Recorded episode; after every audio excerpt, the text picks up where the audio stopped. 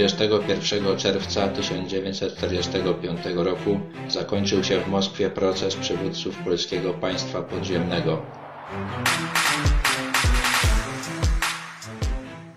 Byli oskarżeni m.in.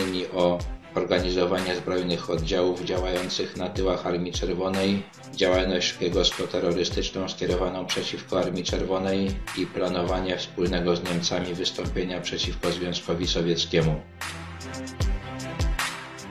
Z 16 sądzonych 13 zostało uznanych za winnych. Przywódcy polskiego podziemia zostali aresztowani w trakcie negocjacji, które podjęli z Sowietami, godząc się z postanowieniami konferencji w Jałcie, gdzie ustalono, że w Polsce powstanie tymczasowy rząd jedności narodowej, do którego wejdą polscy komuniści i przedstawiciele rządu londyńskiego.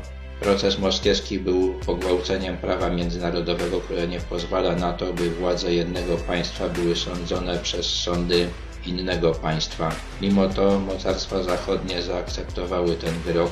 Ambasador brytyjski w Moskwie powiedział, nikogo nie skazano na śmierć, oskarżeni mieli możliwość bronić się.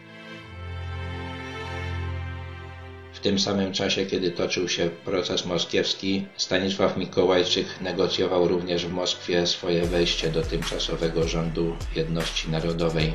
Najwyższy wyrok otrzymał były komendant główny Armii Krajowej Leopold Okulicki. Skazany był na 10 lat, zmarł w 1946 roku w więzieniu na Łubiance.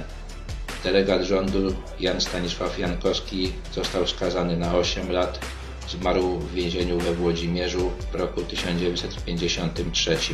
Jan Jasiukowicz, zastępca delegata rządu, został skazany na 5 lat, zmarł w roku 1946.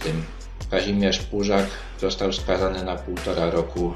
Po odsiedzeniu wyroku w więzieniu sowieckim skazany został w Polsce na 5 lat.